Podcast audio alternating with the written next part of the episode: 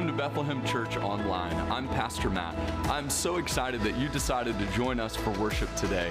I hope the singing and preaching of God's Word is uplifting and it gives you just what you need. I'm not sure where you are in your relationship or your walk with the Lord, uh, but I want today to be a blessing. I want you to have an encounter with the Holy Spirit. And so we pray that today is encouraging and that it's just what you need. If it's your first time, make sure to click the link in the post and fill out that form. We have a free gift for you following today's service. Thank you so much for joining us and enjoy the service. All right, good stuff. If you want to jump ahead real quick, we'll be spending most of our time in Matthew chapter 5. Uh, if you want to take your Bibles and turn there. So, beyond that, just like he said, we've been in Exodus for like 21 weeks. It's been a long time. Um, and so, kind of where we're getting to in that narrative is we're getting to where the law is being given at Mount Sinai, or has been given rather. Uh, the 10 words have been received. And as the book develops and goes farther, uh, there's going to be even more. And if you know anything about Old Testament law, you know it's like really weird. So, can we all agree on that? It's like some really weird, everybody's like, huh, yep, don't read that, don't know that um, which is a totally normal response for, uh, you know, it's a culture that's very foreign to us. And because it's foreign to us, we look at it and we're confused and we draw conclusions that are maybe unhealthy. And so I was thinking about this this past week as I'm like, man, I really feel like we should talk about the law. Um, I really feel like, uh, you know, like there's a lot in the New Testament that really sheds some good light and clarity on the law and its purpose. And I was like, who better to teach us about the law than the person who gave the law, and that's Jesus. And so today we're going to be looking at Matthew chapter 5, um, and that's the Sermon on the Mount. And so, or the beginning of it rather, it's really long. And just by way of introduction and reviewing where we've been thus far, the Israelites, you know, the people of Jacob, they multiplied and they were flourishing in the land of Egypt. And the Pharaoh thought that was a threat.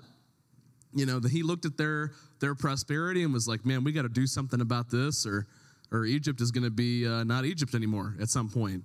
And so, you know, they, they go through all this hardship, a couple hundred years of slavery in Egypt, and uh, it's just a really bad time for them. And uh, God sent a deliverer to them in the form of Moses, and Moses led the people out of Egypt after uh, Yahweh had done battle with the gods of Egypt through the plagues.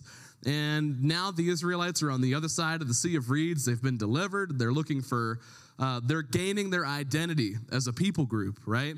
And if you know anything about the Jewish people, even today, uh, they're very proud of their heritage. They're very uh, in tune with where they come from, uh, for better or for worse. And so, where they're at now in the narrative is they're now, like, they're receiving the covenant, they're receiving uh, the words of the covenant from Yahweh at Mount Sinai. And that's going to look really different to us than maybe what we would expect guidelines and rules and laws to look like. And so, like I said, I think Jesus brings a lot of clarity to the subject. And my hope for us today, I'm scroll back to the top here. My hope for us today is that we can look at Matthew chapter 5, we can look at the law, and we can maybe have a better way of thinking about it and applying it to our lives.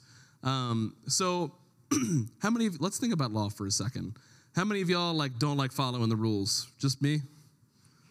Oh, come on, don't lie in church. Listen, I know y'all. We don't like following the rules, it's a problem. When somebody tells me to do something, I automatically want to do the opposite of it. I haven't quite matured past that point in my life yet. Not sure if I will. Um, but let's think about the intent behind laws, right? Because there's a there are speed limits, and I know once again we live in Baltimore. None of y'all have ever looked at a speed limit sign. It, there's like a noticeable difference driving from out of town and then when you hop onto the Beltway, you're like, what planet did I just arrive on? Because this Nissan Altima just passed me doing like 160. and it's always the Altimas, it always is. Um, but laws exist for a reason. And I think when we as Christians look at Old Testament law, we look at it as though the purpose of the law is to give a penalty. That's how we look at it. We're like, I have to do or you know even from a new testament standpoint we look at the jewish people like they had to do all these things to earn god's love. That's so terrible but that's not what it was. Or they got the law because you know god wanted to show and penalize them to show that we can't keep our stuff together. And that's not the case either. But if we're not careful we look at it that way. And so to look at it in a healthier perspective i want you to think about what like what exactly is the purpose of a law, right? Is the purpose of a speed limit just to regulate speed? It, like, does the government just want to tell you to go slow because they can? The answer is probably yes. But aside from that, like the overall intent, right, is we want safe roadways. And I really wish people that live on my street would obey those speed signs as well because I'm about to start throwing eggs at cars. Um, that being said, please don't do more than 15 down my street because um, I can't let my kids play. But anyway, sidebar item. That's good preaching. Maybe somebody needed to hear that. Um, but when we think about the purpose and intent of laws, it's because there's a desired outcome. There is a, you know, when we look at the Old Testament, God had a specific outcome he desired, a specific uh, culture that was trying to be created. And to get there, these rules, guidelines, and whatever you want to call them were in place. And so it was never about the laws. It was about what the what God wanted to create in his people. But we look at it as like, man, that's a lot of rules. And we've heard it talked about a couple different times throughout the series. Most rabbis will tell you there's 613 laws in the body of the Torah, which is the first five books of your, your, your Old Testament, Genesis through Deuteronomy. And you're like, wow, that's a lot of rules. I could never follow all those rules. Like, yeah. But what if I told you that was never the point? What if I told you God's intent was never follow all these rules so you can get to heaven? But that's how we look at it. And so when we look at Matthew chapter 5, I'm just kind of setting things up here. Uh, Jesus, man, he just lays it down. And it's honestly like you have to read through it multiple times to get get kind of what he's saying because it seems like he flip flops back and forth on the issue, but he's really not. And we'll see that this morning. And so as we progress to Matthew chapter 5, here's what's really cool about the Gospel of Matthew. And you may not know this, you may know this, uh, but Matthew is the most Jewish of all of the Gospels. And we know that because when you read it, it feels like like it feels like you're reading a Hebrew Bible, but it's even though it's coming out in Greek for the New Testament.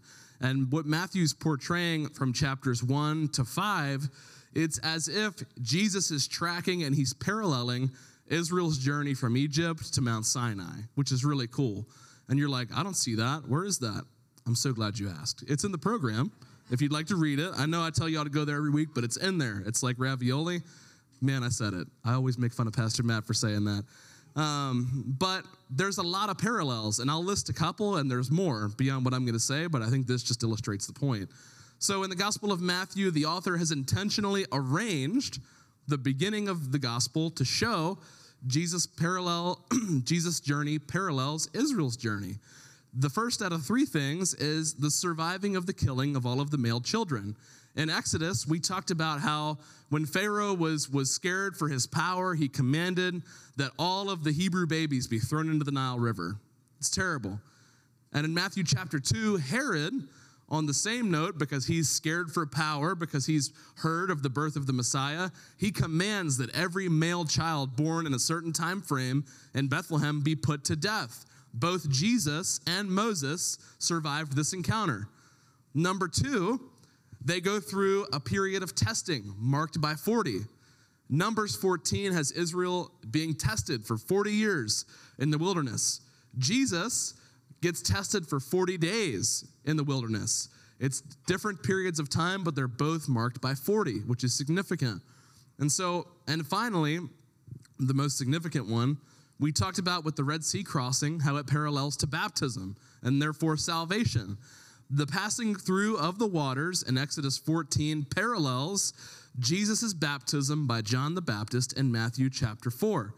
And so, all of this, you know, just to, to simplify it and bring it to a point, Matthew's trying to make a point that, like, hey, listen, this guy Jesus that I'm telling you about, he's a lot like Israel and he's a lot like Moses. Here's the difference he succeeds where Israel and Moses have failed, which is a significant point to make.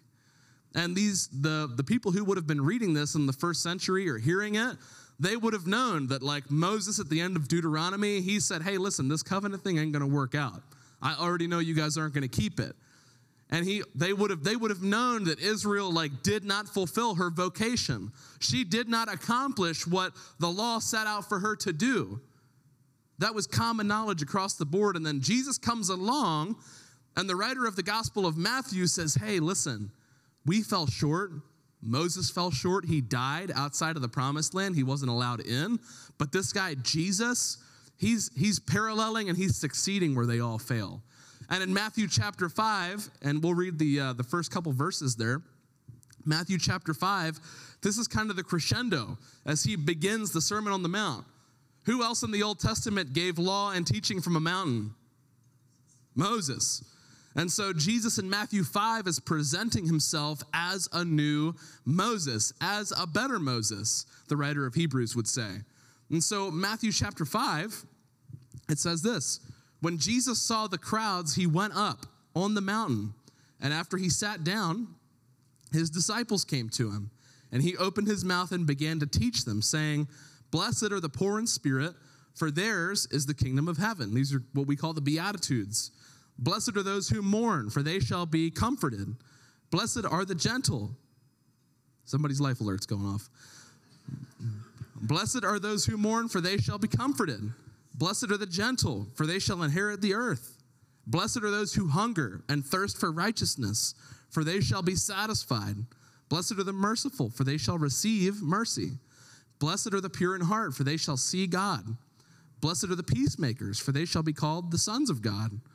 Blessed are those who have been persecuted for the sake of righteousness, for theirs is the kingdom of heaven.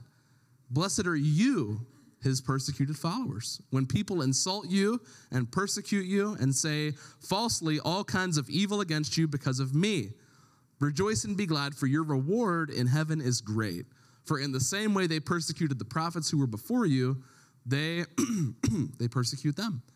And so Jesus kicks off with the, what we call the Beatitudes, and he gives all of these. Uh, it's really upside down to how we view the world around us, right? Normally, you wouldn't look at somebody who's down on their luck. Maybe they're homeless. Maybe they're they're just in a destitute place mentally. And Jesus kind of wraps that up, and he says, "Hey, listen, if you fall into these categories, like you're actually the blessed one." Society might call you an outcast. Society might say that you don't have it together, but actually, you've got it going on, is what Jesus says. And even today, we're still like that. That doesn't quite jive. That doesn't make sense because that's not how the world works. Jesus, don't you know? It's weird. It's upside down. Does everybody see that with me? It's not normal, which is why it's significant. So Jesus defines those who will inherit the kingdom of God not by what they do, and this is so important to what Jesus is saying, and as we springboard into the rest of the message here. He's not defining people by what they do. What were the scribes and Pharisees known for? For what they did. That's right. And what Jesus is saying is, you know, all of these, all the things that he listed are none of them, the, none of them are blessed because of tasks that they do. None of them. That's not what he says at all. Rather, by what they are is what dictates whether you inherit the kingdom of God or not in Jesus' mind. And so let's take a step back for a second and think about this. You're like, okay, so what's the difference between, you know, how, how do you draw a distinction between what I do and who I am? It's really simple, actually. This is why nobody sits in the front row. I'm spitting everywhere. Even 9 a.m., these are like splash zone rows. It's like SeaWorld. You don't want to sit too close to the front. Um, oh, man. Where's my wife at? She loves SeaWorld. That's for her. That's for you, babe, wherever you're at. Um, but let's think about this for a second. What's the difference between what you do and who you are? And a lot of us, like, you know, I'm pretty proud of the fact that I'm a little rough around the edges, right? I, I wear that, you know, I wear that on my sleeve because I think it's important to keep y'all on your toes. It's important, right? I'm a real human. Just because I'm standing up here preaching the Bible doesn't mean I don't have struggles and shortcomings and the same experiences that you all have. I'm the same, the same as you. We're the same, but different, right? I'm not Kenny, thank God. Thank God. Um, I just saw you had to say that. Um, but when it comes to our character and who we are as people, the scribes and the Pharisees, they were all about, I got this, this thing of this list of things that I do. I pray at this certain place every time, every day. I do the same things. I give my alms and I make sure everybody sees it. Right? That was the point. They did their stuff so that everybody could see it, so that they would be looked at as like, wow, that's a really good dude. That guy, man, he's really got his stuff together. He's at the temple the same time every day. And I, you know, my schedule's too crazy. I can't even make it. And he's praying there at the wall the same time every single day. He must be a really good guy. That's what maybe people would have thought. And Jesus says, You know what? the list of things that you do actually doesn't matter because you're kind of a crappy person. Mm. We all we all hear that, right? Nobody likes somebody who goes above and beyond to do things just because they want to be looked at like they're better than everybody else. And what Jesus is saying is like what actually matters about you and will, what will actually dictate your status in the coming kingdom is not what you do, it's who you are. And what you do flows out of who you are and your motives as well. And what Jesus is trying to put focus on is he's like, listen, you guys, you guys that fall into these categories, like you that are, uh, you know, he, he goes on later to say the meek shall inherit the kingdom of God. Like these are all attributes of people who don't esteem themselves highly than other people. And so he's kind of getting at a heart issue here. And the theme that I want to kind of tie all this together with today um, is, is it's a heart issue. Like our issue with the law, our issue in life is a heart issue. It's not a hand issue. Say that with me. It's a heart issue, not a hand issue. That's what we're going to be talking about all morning because when it boils down to even Old Testament law, it's about the heart and it was never about what we do. And I think Jesus is going to blow that apart. So he shifts gears here and he moves on to uh, verse 13 where he says, because he's, he's probably getting looked at like he's got seven heads, right? He's like, okay, let's, let's make this a little bit more practical. And he says, okay, followers, those who are listening to me, you are the salt of the earth. But if the salt has become tasteless, how can it be made salty again? It is no longer good for anything except to be thrown out and trampled underfoot by men. And here's the thing about salt, right? How many y'all like salt on your food? Okay, great. More hands than 9 a.m. Here's a weird fact about me I put salt on nothing. If it comes with salt, great, but I like can probably count on one hand how many times I've added salt to something in the last 10 years. I'm just weird. I know that's a strange thing. But anyway, forgive me, please.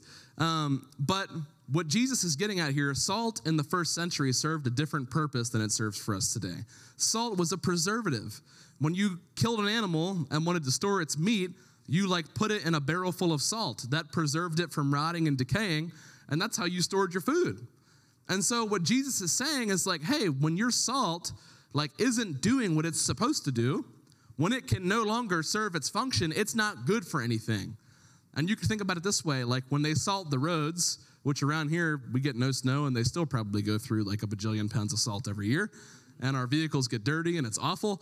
But you know when it when it gets uh, plowed on the side of the road and it's like that nasty black gush that's like not it's like salt and dirt and snow and it just stays around forever like that's no good it's not good for anything ever but that's what jesus is saying like when the salt is no longer good all it's good for is to be driven over. It's not good for anything.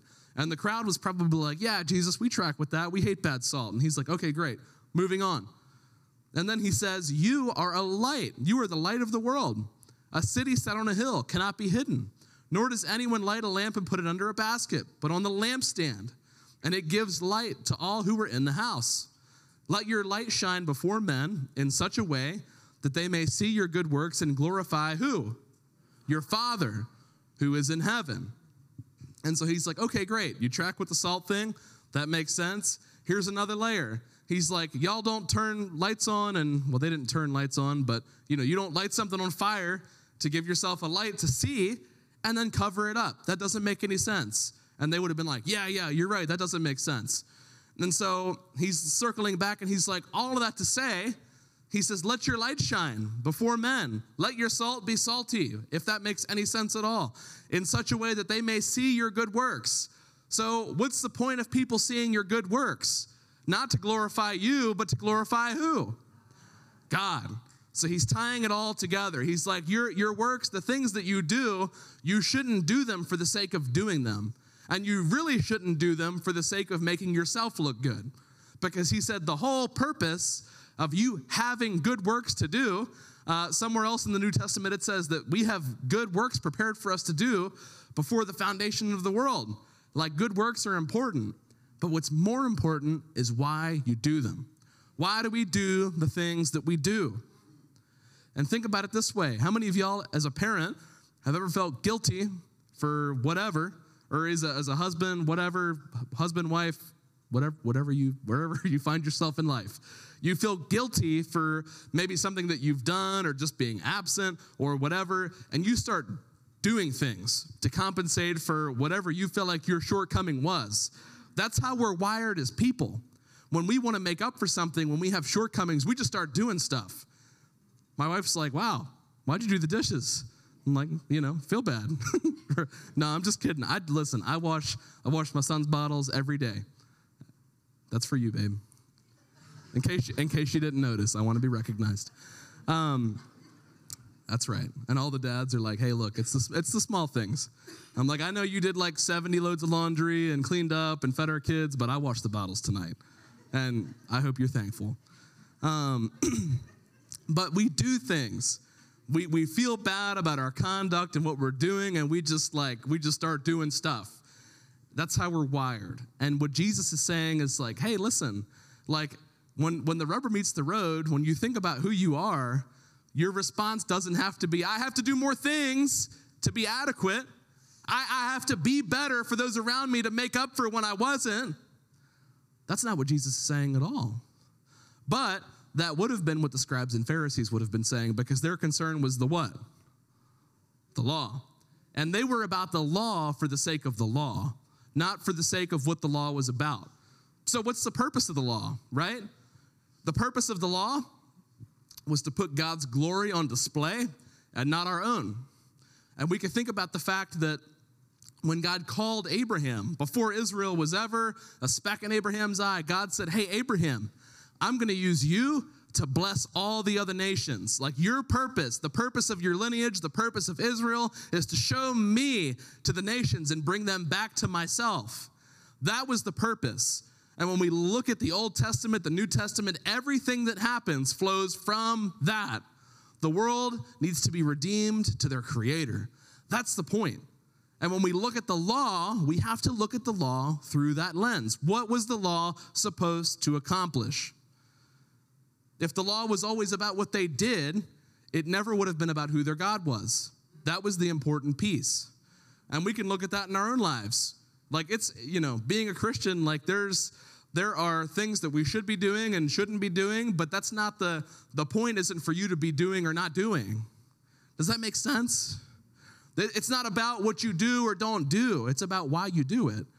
It's about the fact that you have a higher purpose that extends far beyond a list, a list of things to complete. Got to take a hydration break real quick. Maybe not. Okay, there we go. It's a heart issue, not a hand issue. Does that make sense? As we move on here. So let's move on. This is where things start to get a little sticky. This is all introduction.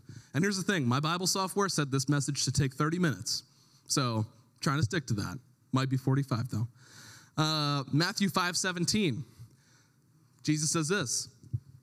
After all the heads are spinning, he says, Do not think that I came to abolish the law or the prophets.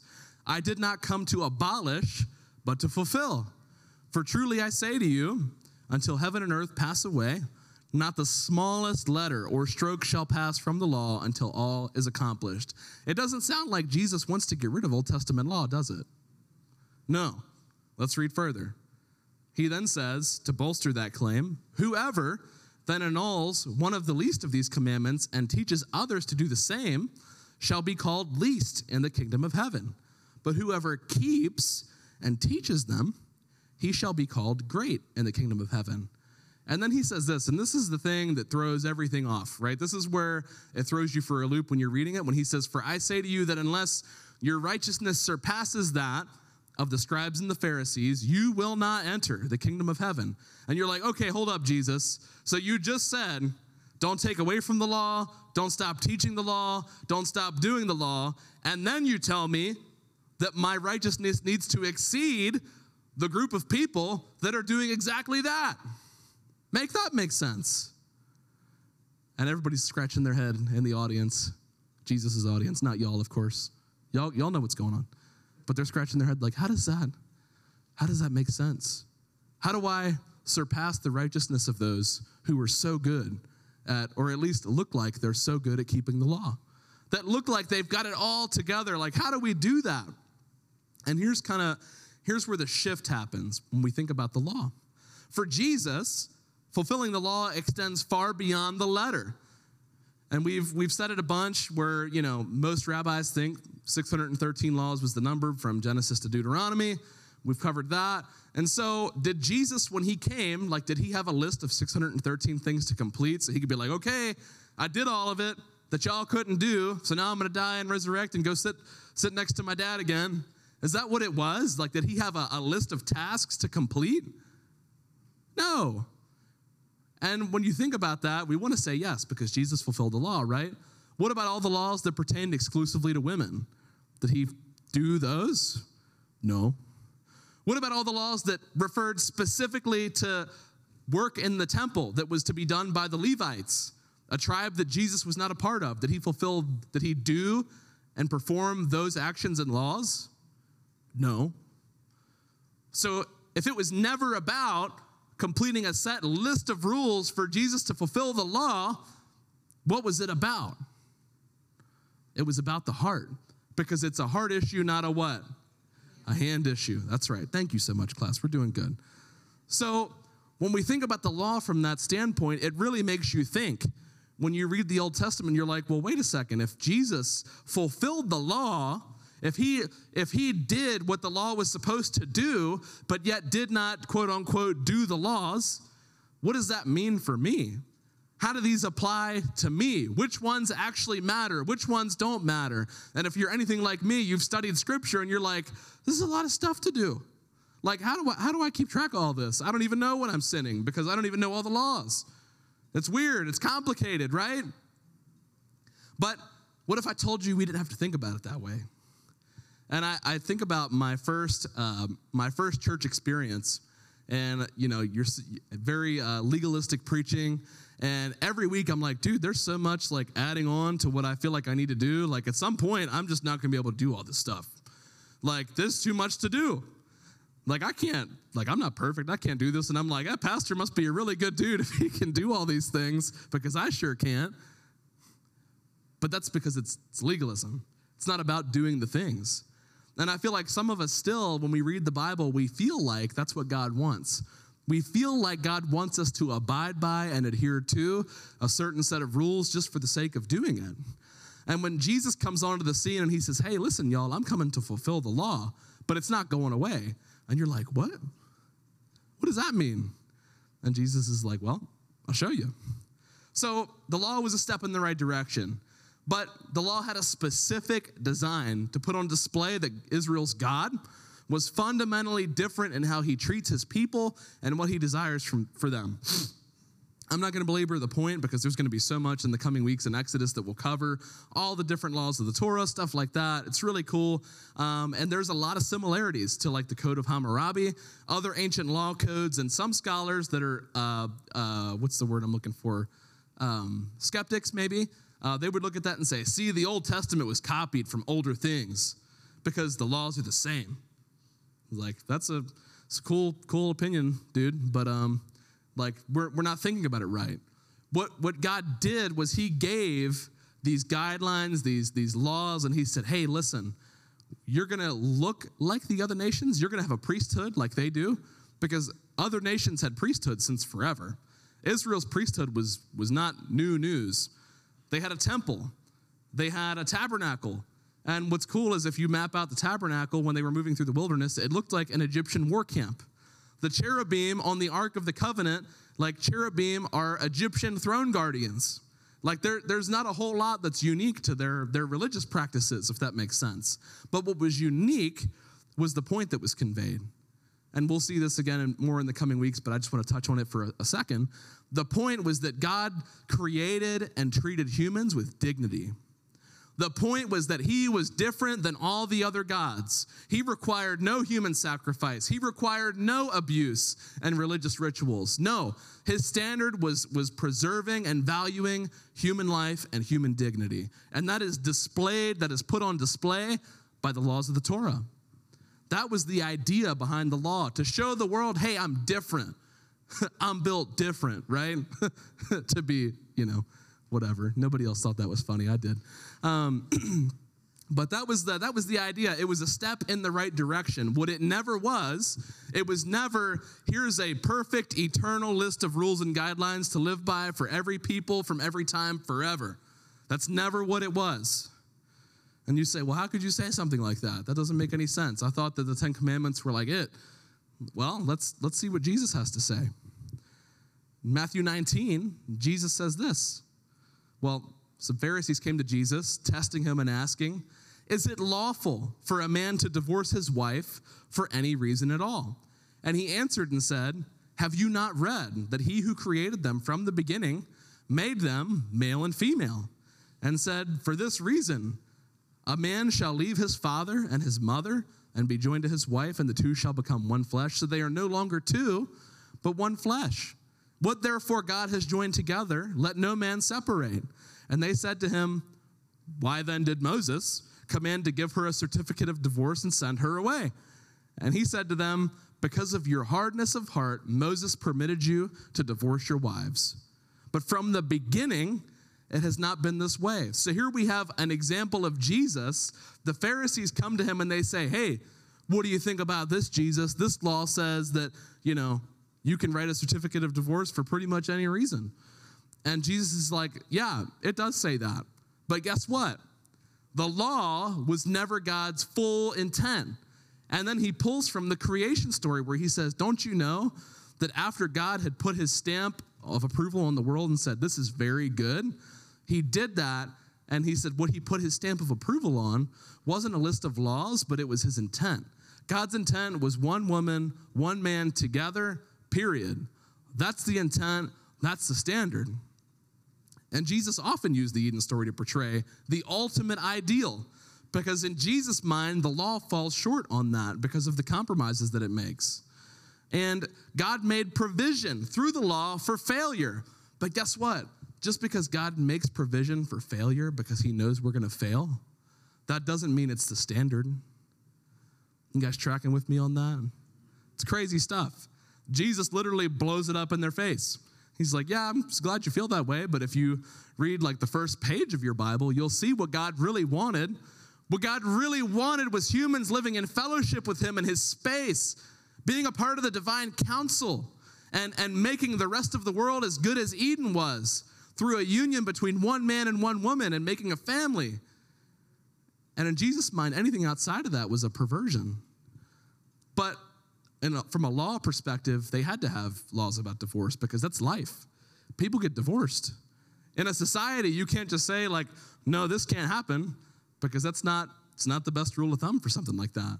There have to be compromises when it comes to having a, a, a law code for a society, because the ideal we don't live in a perfect world. Do y'all know that? And so in Jesus' mind, he's like, y'all talk about divorce. He's like, look, it happens. Like it's, you know, Moses made provision for it, but God's intent wasn't that. And he's like, just because there's provision doesn't mean that's the standard. And I think in a lot of our lives, we take this, this principle and we apply it in different ways, as, as though the, the exception to the rule should be the standard in our lives. Right? We accept mediocrity with our with our children, with our marriages, because like, well, it's just kind of the way it is. There's a lot of other people like that. You know what I mean? We're not, we're not, we're, we're fine, we're doing good. You make, you make what was made provision for the standard. And that seems fine for a while, but at a certain point, sin rears its ugly head, and you're like, oh man, I really should have, like when I was raising my kids, when I was building my marriage, I really should have strived for what God wanted, not for what, what seemed to be okay because of what the culture said. That's tough. And when we when we're making decisions, when we're doing things, we can't we can't look at life through that filter of saying, you know what? It's not like my standards aren't like top tier, but like it's pretty okay, right? You know, it's like when I'm building a motorcycle and like, you know, you strip a couple bolts out, like the rest of them will hold it. Which is true. it's not ideal, but it works. Jason knows you've been a part of pretty much all of my builds, you know. That carburetor might not be tuned to perfection, but the bike runs. It's good enough to sell on Facebook Marketplace. Funny story about that.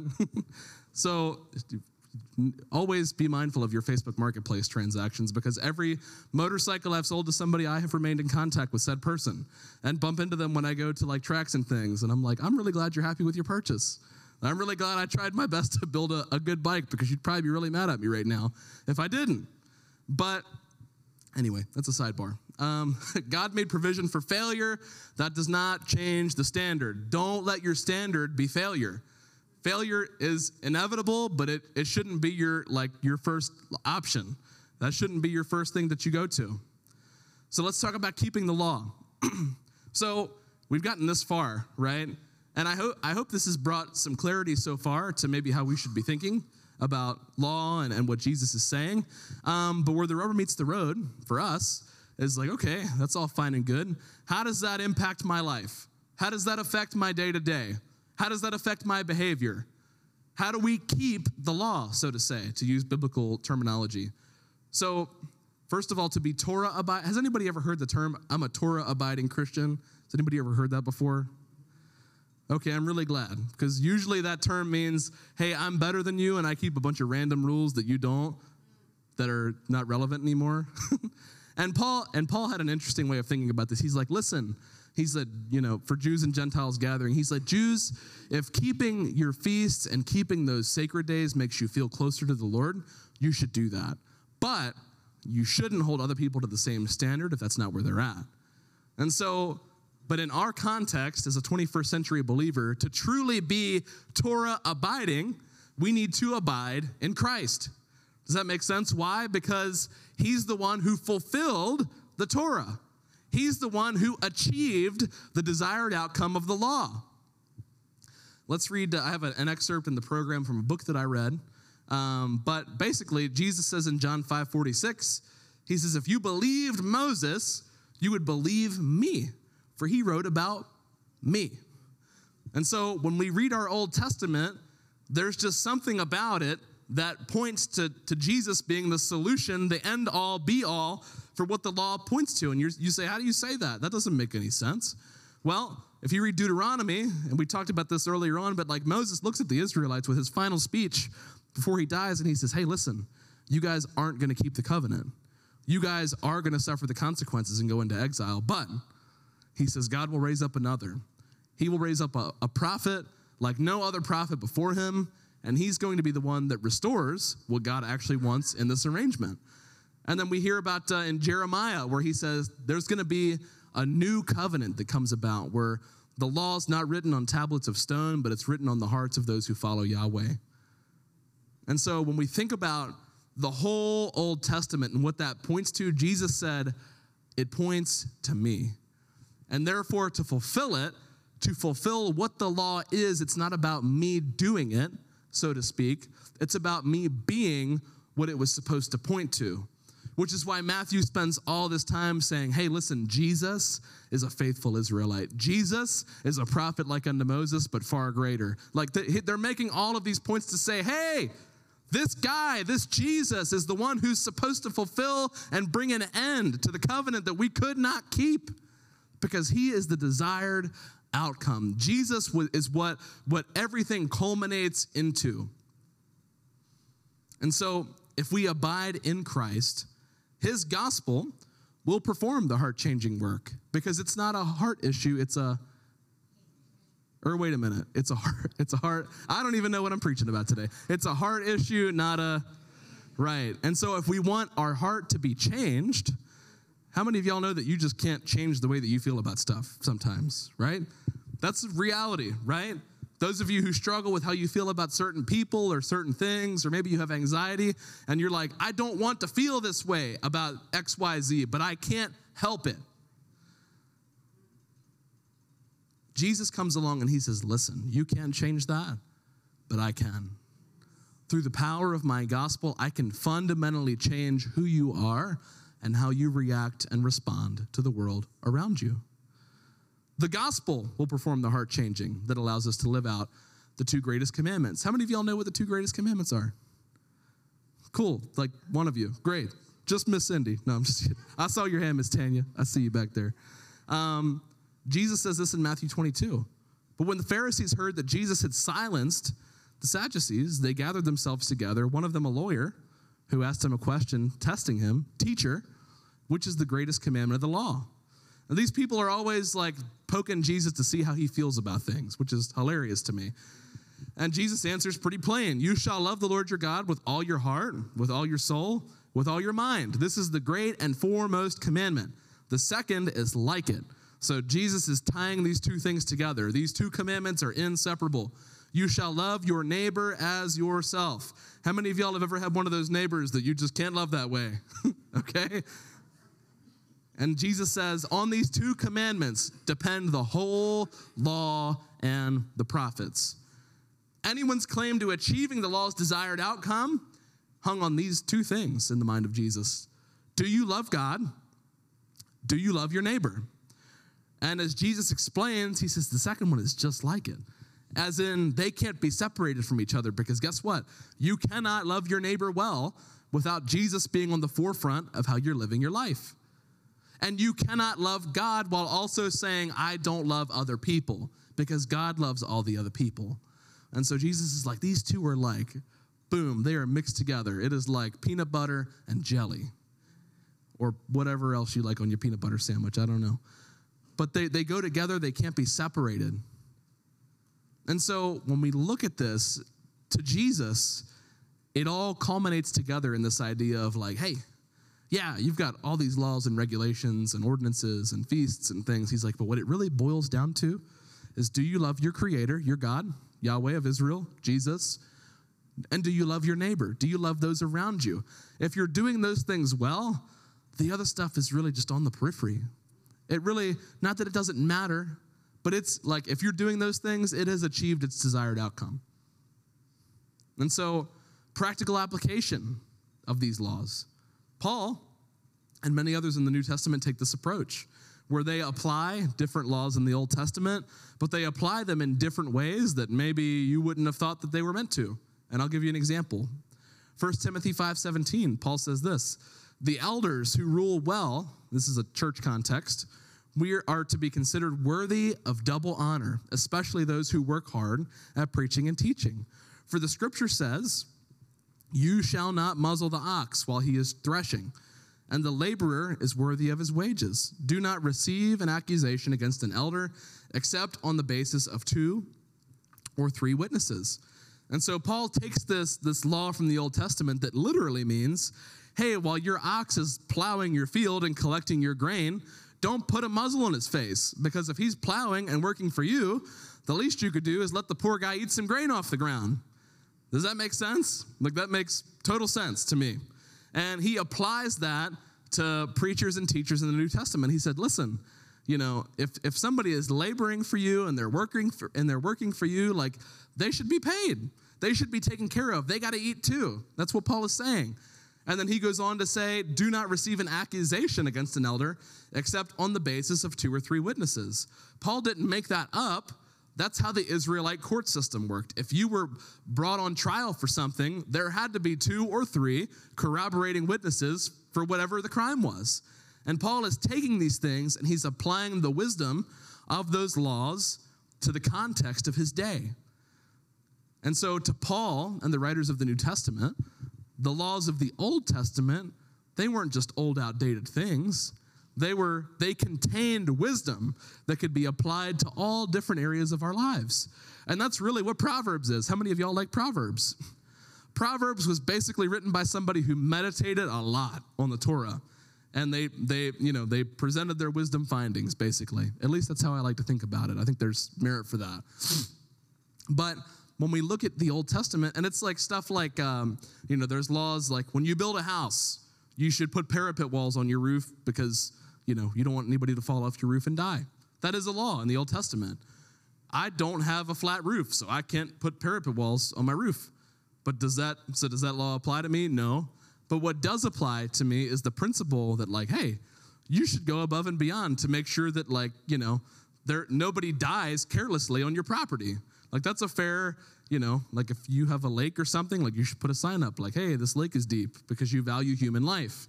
That's the principle. Like it's it's stuff like that that like, you know, to us we're like, oh, that doesn't apply to me. Like, well, no, but yes, yes, it does.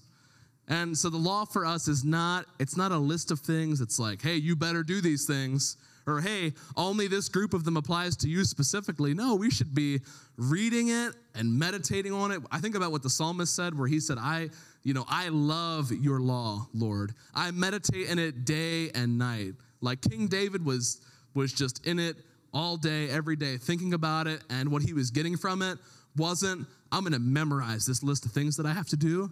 He was like, no, this is like the law, the Torah puts on display God's wisdom and his love for his people. That's what it is. And when we look at how Jesus handled the law, it was, it was the same mentality. The law wasn't a burden, but the law did have a desired outcome. And Jesus thought and was right about the fact that he was the desired outcome of the law. He is the end all be all. It all points to him and the work that he is, was, and is going to accomplish in our world. So, does that, we tracking together as we circle the wagons here? So, just to kind of sum all that up, Old Testament laws, as we go about the next couple weeks, it's really confusing. There's a lot of foreign things in it, but that doesn't mean that it's not profitable right? Scripture, uh, the Bible says scripture is profitable. All scripture is profitable, even the obscure stuff that we don't understand. And so when we look at it, man, I really like, let's join together and let's talk in our small groups. Like, man, this is some really weird stuff. Let's talk about it. What kind of wisdom is being portrayed about God through this, this obscurity that I'm looking at? And so, as we kind of come to a close here, just a couple practical takeaways for you to take home. We got communion today. I don't want to take too long. I'm about 10 minutes ahead of schedule from where I usually am, so I'm feeling pretty good about that. Um, but it's not about what I do, it's about my heart, right? Because it's a heart issue, not a. There we go. And as we circle the wagon here, takeaways number one focus less on the outside and focus more on the inside. And that's, you know, we say that all the time, right? And they say that even in not Christian circles, but the practicality and the relevance of it is the same. What you are on the inside matters so, so, so much. Psalm 51 6 says this Behold, you desire, God desires truth in the innermost being, and in the hidden part, you will make me know wisdom. God really cares about who you are deep down inside. What he doesn't care so much about is the front that we put on every day of our lives in front of other people. Focus less on the outside, more on the inside. Number two, prioritize your vocation. Matthew 5 16, we'll circle back around to that. Jesus says this Let your light so shine before men in such a way that they may see your good works and glorify your Father who is in heaven. The purpose of, of doing good things is not to make ourselves look good or to put ourselves on a pedestal. It is to make our God look good. And if we make him look good, Jesus said, If I be lifted up, I will what? Long phrase. He will draw all men unto who? Himself. There we go. So let your light shine. Put your, put your vocation on the front end of how we live our lives. Your vocation as a believer is to show Jesus to the world. And he can't be shown through a facade. He can't be shown through a lack of love towards our neighbors. And by neighbors, I mean each other, everybody. Number three, and this is the last one seek wisdom in obscure places. If there's anything that I hope this has shown us today, it's that the Word of God is so just, you know, it's like what, uh, what Hebrews said it's quick and powerful, it's sharper than any two edged sword. And when we go to the Lord, when we enter our quiet time where we read and we're engaging with the Lord, like when something sounds weird, just meditate on it. Just get in there and say, Lord, I know there's something here for me that you have. Show it to me because that's the magic of Bible study. The magic of Bible study is not being a big brain know it all. The magic of Bible study is allowing the Spirit to work in you and, and just to, to move in you and show you things as you engage with God through His Word. So focus less on the outside, more on the inside. Prioritize your vocation. Seek wisdom in obscure places. Thank you for watching and joining us for our church online. I pray this experience was just what you needed today. If you made a decision for the Lord to follow Christ, or if the Lord did something in your heart that was special today, we would love to hear about it. Post it in the comments, send us a message, and we'll reach out to you. Have a wonderful week, and God bless.